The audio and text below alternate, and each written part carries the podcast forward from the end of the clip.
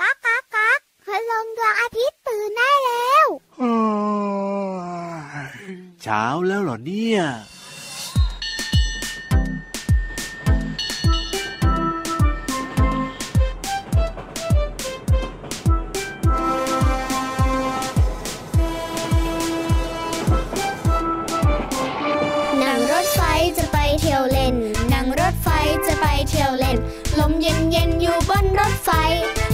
ฉึกฉักฉึกฉักวิ่งไป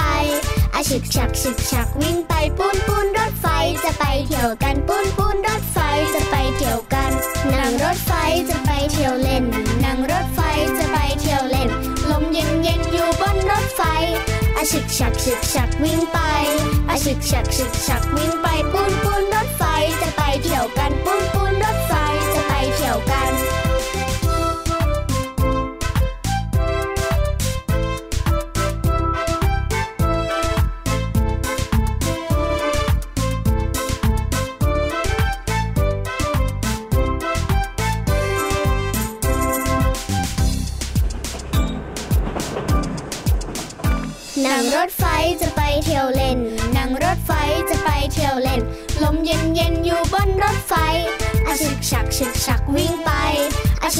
ฉึกฉักวิ่งไปปูนปูนรถไฟจะไปเที่ยวกันปูนปูนรถไฟจะไปเที่ยวกันนั่งรถไฟจะไปเที่ยวเล่นนั่งรถไฟจะไปเที่ยวเล่น ลมเย็นเย็นอยู่บนรถไฟ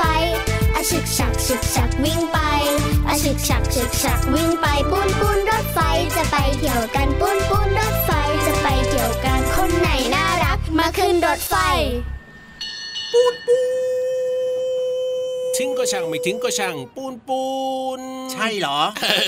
อใช่ไหมล่ะไม่สียงเกี่ยวกับพี่เหลือมนะ เสียงรถไฟมันดังอย่างนี้ใช่ไหมล่ะมันไม่หลอได้ดังทำแบบนี้ไหนลองทำเสียงวูดสิพี่เหลือมจิ้งกระเชิงมีจิ้งกระเชิงจิ้งกระเชิงมีจิ้งกระเชิงไม่ใช่เหรอ ไม่ใช่อ้าวแล้วมันเป็นยังไงไหนพี่เหลือมลองมันดังทำสิปูนปูน จิกจิกชักชักจิกจิกชักชักจิกจิกชักชักใช่หรือเปล่า เดี๋ยวเดี๋ยวเดี๋ยวเดี๋ยวเดี๋ยวรถไฟเป็นอะไรอ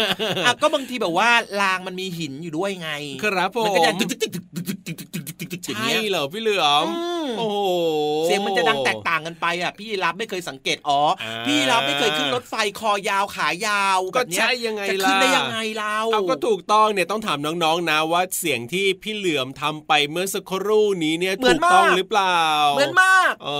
อเพราะเชื่อว่าน้องๆหลาย ๆ คนเนี่ยน่าจะมีโอกาสได้ขึ้นรถไฟแล้วก็ไปเที่ยวหรือว่าไปแบบว่าจังหวัดต่างๆ กันมาบ้างแล้วล่ะใช่แล้วครับอะฟังอีกครั้งหนึ่งนะครับ เสียงรถไฟจะเป็นแบบนี้ ยังไง ปูนปูนจิกชักจิกชักจิกชักจิกชักจิกชักปูนปูน อ่าฮะนี่ชอบมากๆเลยล่ะครับ เพลงเริ่มต้นรายการวันนี้เนี่ยชื่อเพลงว่านั่งรถไฟจากพี่ๆกลุ่มคนตัวดีนั่นเอง น้องๆครับ เคยนั่งรถไฟกันหรือเปล่า โอ้โอ้ยโหยกมือกันเยอะเลย อยากรู้จังเลยว่าน้องๆเนี่ยนะนั่งรถไฟไปเที่ยวที่ไหนกันมาบ้างพี่ยีรับเนี่ยอิจฉาอิจฉาจะอิจฉาทำไมพี่ราบก็พี่ยีรับยังไม่เคยขึ้นรถไฟเลยอะเวลาขึ้นไปทีไรนะอืมหัวมันไม่มีที่จะเอาไว้ไม่รู้จะเอาหัวไปโผล่ตรงไหนอะรถไฟเนี่ยพี่ยีรับทำคอให้สั้น ๆ ได้ไหมอะอืมมันจะทำได้เหรอต้องนอนแล้วล่ะต้องนอนแล้วล่ะ นอนก็ไม่ได้ตัวใหญ่ๆขนาดเนี้ยก็จะน่าเข้ารถไฟได้ไหมล่ะก็เลยไม่มีโอกาสได้ขึ้นรถไฟเลยพี่ยีรับครับไม่ต้องน้อยใจไปหรอกพี่เหลือมเองก็ไม่มีโอกาสได้ขึ้นรถไฟเหมือนเอ้ากันทำไมล่ะพี่เหลือมก็สามารถขึ้นได้นะ แค่ตัวยาวๆแล้วก็ไม่ได้ใหญ่มากเนี่ยรถพี่ไฟรับก็ลองยาวคิดนะสิเวลาพี่เหลือมขึ้นไปบนรถไฟใช่ไหมอะครับผมคนบนรถไฟเขาลงมาหมดเลยอะเออเขารีบลงมากันใหญ่เลยถ้าอย่างอะนั้นเนี่ยนะจริงๆพี่เหลือมน่าจะต้องแบบว่าขึ้นไปอยู่บนหลังคาน่าจะดีกว่านะ มันร้อนน่ะเออเดี๋ยวกลายเป็นเหลือมแดดเดียวทำยังไงล่ะเนี่ยอ้าวก็ถ้าอยากไปก็ต้องใช้วิธีนี้แหละเพราะว่าถ้าขึ้นไปอยู่บนรถไฟจริง ๆ เนี่ย คนก็แตกตื่นกันหมดก็ต้องไปอยู่บนหลังคารถไฟแล้วล่ะนั่นแหละพี่เหลือมก็คือ หมายความว่าครับพี่เหลือมเองก็ไม่เคยขึ้นรถไฟอ๋อเพราะฉะนั้นพี่ยีรับก็ไม่เคยขึ้นรถไฟครับผมเราก็ก็หัวอกเดียวกันครับ ไม่เคยขึ้นรถไฟ อย่าเสียใจน้อยใจไปเลยครับครับให้คุณพ่อผมคุณแม่กับน้องๆเนี่ยเขาเดินทางโดยสารรถไฟไปนู่นไปนี่ดีกว่า ก็ดีนะเขาบอกว่าการโดยสารรถไฟเนี่ยถือว่าค่อนข้างปลอดภัยมากๆเลยนะ พี่เหลือมนะ ใช่ พี่เหลือมก็ชอบนะอ่าเพราะว่าอะไรรู้ไหมอะไรเอ่ยชอบมากเลยเพราะว่ารถไฟมันยาวๆเหมือนตัวพี่เหลือม โอ้โหเหมือนเป็นเพื่อนพี่เหลือมเลย แล้วแล้วแล้วอืมมีน้องๆนะ เคยเล่าให้พี่ยีราฟฟังนะว่าเวลาที่นั่งรถไฟไปเนี่ยนะครับ วิวสองข้างทางเนี่ยโอ้หโหลายหลายเส้นทางเลยอะวิวสวยมาก ๆเลยอะพี่เหลืเห็นอมภูเขาใช่เห็นแม่น้ำอืมเห็นลำธารเห็นสัตว์ป่าครับเห็นบ้านผมเรือนของพี่น้อง ที่อยู่ตามชนบทหรือว่าใช่ต่างจังหวัดด้วยอะวิถีชีวิตของพี่น้อง ที่คุณอยู่ต่างจังหวัดกันบางคนนะมีเด็กๆนะครับกระโดดเล่นน้ำลำคลองด้วยโอ้โหอืมเป็นวิวที่สวยงามมากๆเลยนะครับใช่เอาล่ะถือว่าเป็นโชคดีของน้องๆ แล้วก็คุณพ่อคุณแม่ทุกๆ คนเลยที่มีโอกาสได้ขึ้นรถไฟเนาะใช่ใช่ใช่ใช่เห็นด้วยอย่างยิ่งเลยครับครับอะงั้นตอนนี้นะครับ เรามาเข้าสู่เรื่องราวดีๆ ของรายการเรากันต่อดีกว่า เอ้ยได้เลยครับ กับรายการพระอาทิตย์ยิ้มแฉ่งของเราสองตัวนะครับ เอ๊ะเราทักทายอืมน้องๆกันหรือยังเนี่ยพี่เหลือมยังเกริ่นมาสนานเลยไงโอ้โหเกือบจะลืมทักทายรายงานตัวกับน้องๆแน่พี่รับตัวโย่องสูงโปร่งคอยาวมารายงานตัวสวัสดีทุก ๆ คนเลยครับ สวัสดีพี่ยีราฟด้วยนะครับ สวัสดีน้องๆคุณพ่อคุณแม่ด้วยพี่เหลือมตัวยาวลายสวยใจดี ตัวจริงเสียงจริงล้อหลอโโหเจอกับเราสองตัวในรายการพระอาทิตย์ยิ้มแฉ่งแบบนี้แน่นอนนะครับ เรียกว่าทุกๆวันเลย เจอกันได้ผ่านทางช่องทางนี้เลยครัจริบงด้วยครับ มีความรู้มีความสุขนะครับ แล้วก็เรื่องราวดีๆแบบนี้ มาฝากน้องๆคุณพ่อคุณแม่ ทุกๆคนเลยเอาล่ะตอนนี้ไปเติมความสุขกับเพลงเพราะๆกันต่อดีกว่าครับ แล้วเดี๋ยวยังมีเรื่องราวที่น่าสนใจอีกเพียบเลยให้น้องๆได้ติดตามฟังกันนะ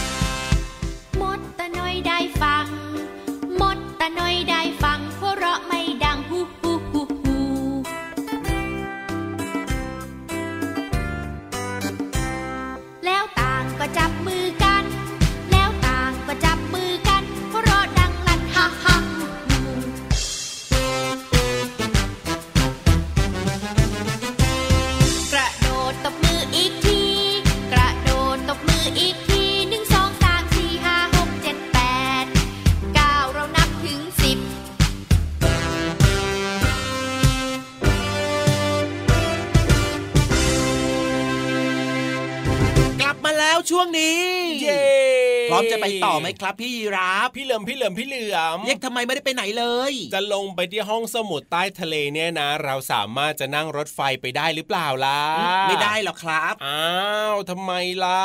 อืม พี่ยีรับไม่เคยได้ยินหรอรถไฟครับเนี่ย อืมเขาบอกว่ามันเป็นม้าเหล็กใช่ป่ะ อะถูกต้อง มันเป็นเหล็กอะครับ ครับ แล้วถ้าเกิดว่าลงไปอยู่ในน้ำอะอ๋อสนิมมันก็กินมันก็กัด เหล็กพังหมดสิโอ้โหอืมหรือว่าแค่แบบว่าลงไปในน้ำเนี่ยนะ เครื่องก็น่าจะดับแล้วล่ะจริงด้วยครับ เพราะฉะนั้นเนี่ยอ๋อรถไฟครับลงไปในน้ำไม่ได้ เพราะฉะนั้นเนี่ยเราจะลงไปที่ห้องสมุดใต้ทะเลกันด้วยเรื่องของเรือดำน้ำดีกว่าขนาดนั้นเลยเหรอ มีหรือเปล่าวะแต่ว่ามีหรือเปล่า ไม่มีคิดใช่ไหมล่ะ คิดไกลนะน่ะเราน่ะเออจะลงเรือดำน้ำเลยเหรออ้าวแล้วจะลงไปยังไงล่ะพี่เหลือมอ้าวก็ชวนทุกคนดำน้ำลงไปสิแต่ว่าก็ต้องมีอุปกรณ์ในการดำน้ำเพื่อความปลอดภัยและที่สำคัญนะครับไม่ต้องกังวลใจครับ เพราะว่ามีซูเปอร์ฮีโร่เหลือมคอยดูแลอยู่อ๋อเหรอ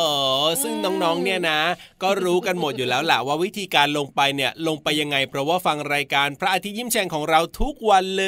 ย จริงด้วยเอาล่ะทุกคนเตรียมพร้อมกันหรือยังถ้าพร้อมแล้วแล้วก็ลงไปเลยดีกว่าครับในช่วงห้องสมุดใต้ทะเล ความรู้เยอะเลยอะเย่ห้องสมุดใต้ทะเลสวัสดีค่ะน้องๆ ห้องสมุดใต้ทะเลเปิดทำการแล้วนะคะ ห้องเรียนที่ไม่มีวันหยุดค่ะ น้องๆ หรือว่าเด็กๆ ที่วัยกำลังซุกซนมักจะวิ่งเล่นจนได้เรื่องหกล้ม ศีรษะหรือว่าหัวโนได้ การที่น้องๆ ล้ม ศีรษะหรือว่าหัวฟาดพื้น พี่โลมาว่าเป็นเรื่องที่พบได้บ่อยๆ น้องๆ อาจจะวิ่งเล่นจนลืมระมัดระวัง และไม่ค่อยเชื่อฟังคำห้ามของคุณพ่อคุณแม่ จึงอาจทำให้ศีรษะหรือว่าหัวโนกันบ่อยๆ ร้องไห้ แต่ก็ยังเล่นต่อได้ น้องๆ บางคนอาจไม่เจ็บมาก แค่คุณพ่อหรือว่าคุณแม่ปลอบก็หายแล้วค่ะแต่น้องๆคะเวลาที่เราหกล้มแล้วศีรษะ หรือว่าหัวเนี่ยไปฟาดโดนพื้น หรือว่าเวลาที่มีของแข็ง มากระแทกกับศีรษะของเราเนี่ย ตรงที่ถูกกระแทกจะบวมแล้วก็ปูดออกมา เราเรียกว่า ศีรษะหรือว่าหัวโน แล้วทำไมนะศีรษะหรือว่าหัวของเราถึงปูดออกมาอย่างนั้น พี่เรามามีคำตอบมาฝากค่ะ น้องๆคะเมื่อศีรษะโดนกระแทก หลอดเลือดใต้ผิวหนัง ตรงที่ถูกกระแทกจะฉีกขาดออก และเลือดที่อยู่ในหลอดเลือดก็จะไหลออกมาใต้ผิวหนัง เลือดที่ไหลออกมาบริเวณใกล้หลอดเลือดที่ฉีกขาด จะแข็งตัว จากนั้นเลือดที่แข็งตัวก็จะดันให้ผิวเราเนี่ยปูดขึ้นมาเป็นก้อนค่ะ แต่ถ้าเราถูกของแข็งๆกระแทกที่มือหรือว่าท้องแบบเดียวกัน มือหรือว่าท้องก็ไม่ปูดออกมา แล้วทำไมถึงปูดเฉพาะที่หัวของเราเท่านั้น น้องๆ ลองเอามือแตะที่ศีรษะหรือว่าหัวของน้องๆนะคะ แล้วก็เปรียบเทียบกับมือ หรือว่าท้องดู หัวของเรานั้นแข็งกว่า เพราะว่าใต้หนังหัวของเราจะมีกระดูกแข็งๆที่เราเรียกว่ากะโหลกศีรษะ หนังหัวจะติดอยู่กับกะโหลก เพราะฉะนั้นเลือดที่แข็งตัวอยู่ใต้ผิวหนัง ก็จะยกหนังหัวของเราขึ้น กลายเป็นก้อนปูดๆค่ะ ส่วนที่นุ่มนิ่มของร่างกายอย่างเช่นมือแล้วก็ท้อง เวลาถูกกระแทกเลือดใต้ผิวหนังก็จะกระจายออกไป เห็นเป็นรอยช้ำสีเขียวๆม่วงๆก้อนปูดและแผลพกช้ำใต้ผิวหนัง จะหายไปเองตามธรรมชาติค่ะเพราะฉะนั้นการที่น้องๆวิ่งเล่นก็ต้องระมัดระวังตัวเองด้วยนะคะ เพื่อที่จะได้ไม่หัวโน หรือว่าหัวกระแทกพื้นค่ะ ขอบคุณข้อมูลจากหนังสืออะไรทำไมยังไง เปิดโลกวิทยาศาสตร์แสนสนุกป .1 สำนักพิมพ์ c ีเอ็ดคิตตีค่ะ ตอนนี้หมดเวลาของพี่โลมาแล้วกลับมาติดตามกันได้ใหม่นะคะ ลาไปก่อนสวัสดีค่ะ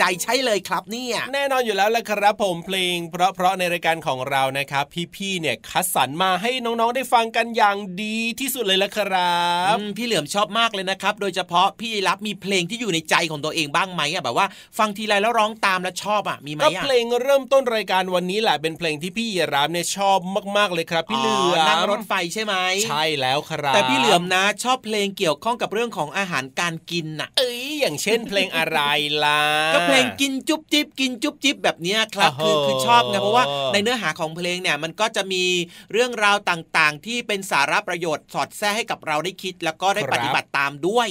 อืมชอบมากเกี่ยวข้องกับเรื่องของการกินว่าอย่างนั้นเธอะใช่ใช่ใช่แล้วก็เชื่อว่าน้องๆหลาย ๆ คนนะครับ น่าจะชอบเหมือนพี่เหลือมด้วยใช่ไหมเพลงที่เกี่ยวกับกินกินอาหารการกินคิดถึงทีไรก็อยากจะกินอยากจะหม่ำเจริญอาหารน่ะ เสียงอะไรเนี่ยแหมแหมแหมแหมแหมแหมพี่เหลือมไม่รู้จริง ๆ เหรอ เสียงอะไรอะอื้อหือแกล้งบตอกลมาอสิดก็พี่นิทานลอยฟ้าของเรายังไงล่ะเนี่ยมาเฟี้ยวฟ้าวอยู่บนหัวของพี่ยีราฟเนี่ยโอ้โห วันนี้มาช้านะเนี่ยพี่นิทานเนี่ยอ่าฮะปกติเนี่ยจะมาถึงตั้งแต่เช้าแล้วนี่เพิ่งจะแบบว่า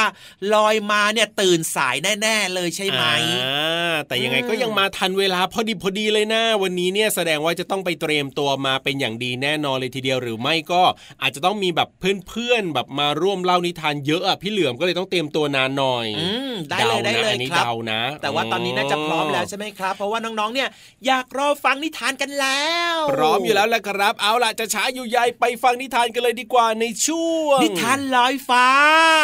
เอาสนุกสนุกนะ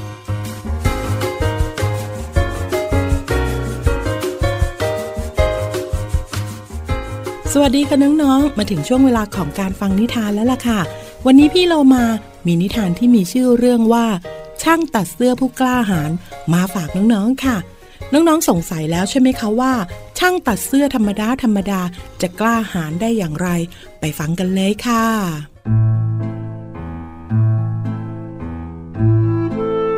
ณอาณาจักรแห่งหนึ่งมีช่างตัดเสื้อตัวเล็กๆกำลังนั่งพักจากการทำงาน เพื่อกินขนมปังกับแยม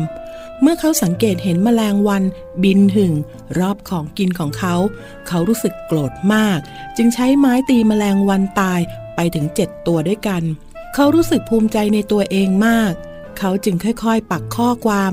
วูบเดียวตายเจ็ดศพ บนเข็มขัดของเขา แล้วเขาก็ออกเดินทางเพื่อประกาศความกล้าหาญของตัวเอง ก่อนออกจากบ้านช่างตัดเสื้อได้นำเนยแข็งชิ้นหนึ่งใส่ลงในกระเป๋ากางเกงไปด้วย ขณะเดินทางออกไปข้างนอก เขาก็พบกับนกตัวเล็กๆ ตัวหนึ่ง เขาก็จับมันใส่กระเป๋ากางเกงไปด้วย ผ่านมาได้สักระยะ ช่างตัดเสื้อก็พบกับยักษ์ตนหนึ่งเขารู้สึกกล้าหาญจึงเดินเข้าไปคุยกับยักษ์ว่า ไง เจ้ายักษ์ สวัสดี เมื่อยักษ์ได้ยินจึงตอบไปว่า เจ้าต้องการอะไรจากข้าเจ้าคนอ่อนแอ ช่างตัดเสื้อจึงอวดเข็มขัดให้ยักษ์ดู และยักษ์เข้าใจว่า เขาฆ่าคนตายเจ็ดศพแค่วูบเดียว ยักษ์จึงหยิบก้อนหินมาก้อนหนึ่งแล้วก็บีบจนกระทั่งน้ำหยดออกมา พร้อมกับพูดว่า พนันกันก็ได้ เจ้าทำแบบข้าไม่ได้แน่นอน ไม่มีปัญหา ช่างตัดเสื้อตอบพร้อมกับหยิบเนยแข็งออกมาจากกระเป๋ากางเกงของเขา แล้วก็บีบจนกระทั่งน้ำหยดออกมา เจ้ายักษ์ไม่รู้เลยว่า นั่นเป็นอุบายของช่างตัดเสื้อ มันจึงหยิบก้อนหินมาอีกก้อนหนึ่งคราวนี้มันกว้างก้อนหินไปในอากาศ และพูดว่า พนันกันก็ได้ ว่าเจ้าเนี่ยกว้างก้อนหินไม่ได้สูงเท่านี้แน่ๆ ช่างตัดเสื้อจึงหยิบนกออกมาจากกระเป๋ากางเกง แล้วคว้างออกไป นกดีใจที่ได้รับอิสรภาพ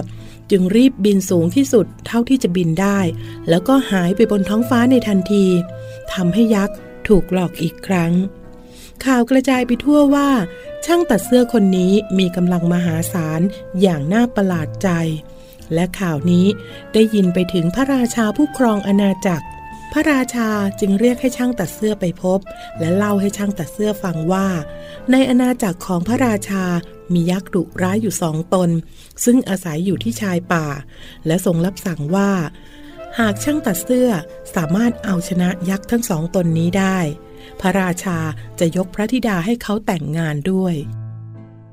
ช่างตัดเสื้อตัวเล็กผู้กล้าหาญเดินทางไปในป่าเพื่อปราบยักษ์ เขาคิดอุบายขึ้น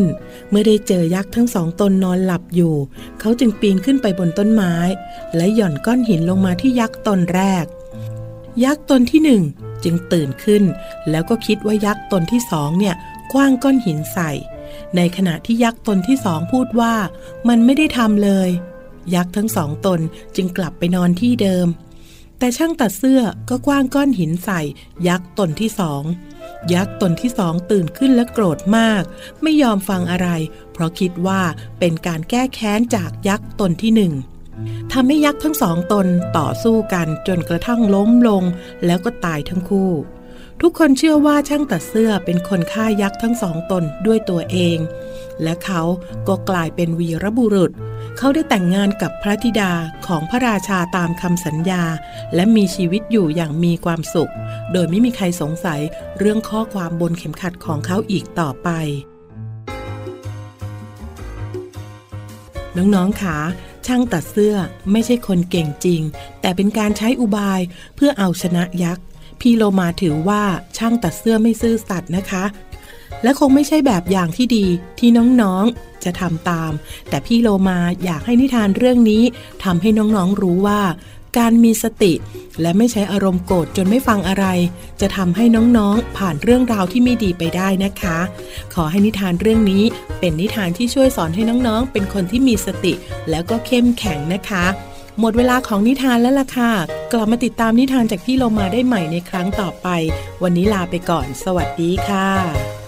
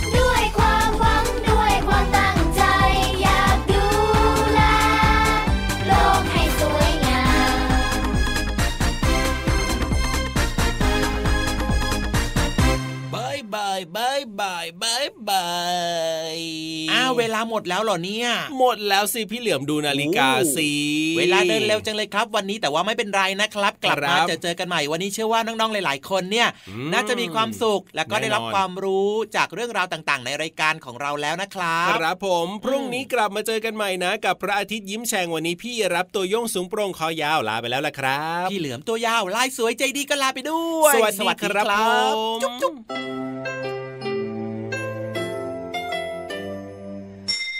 ยิ้มรับความสดใส พระอาทิตย์ยิ้มแฉกแก้มแดงแดง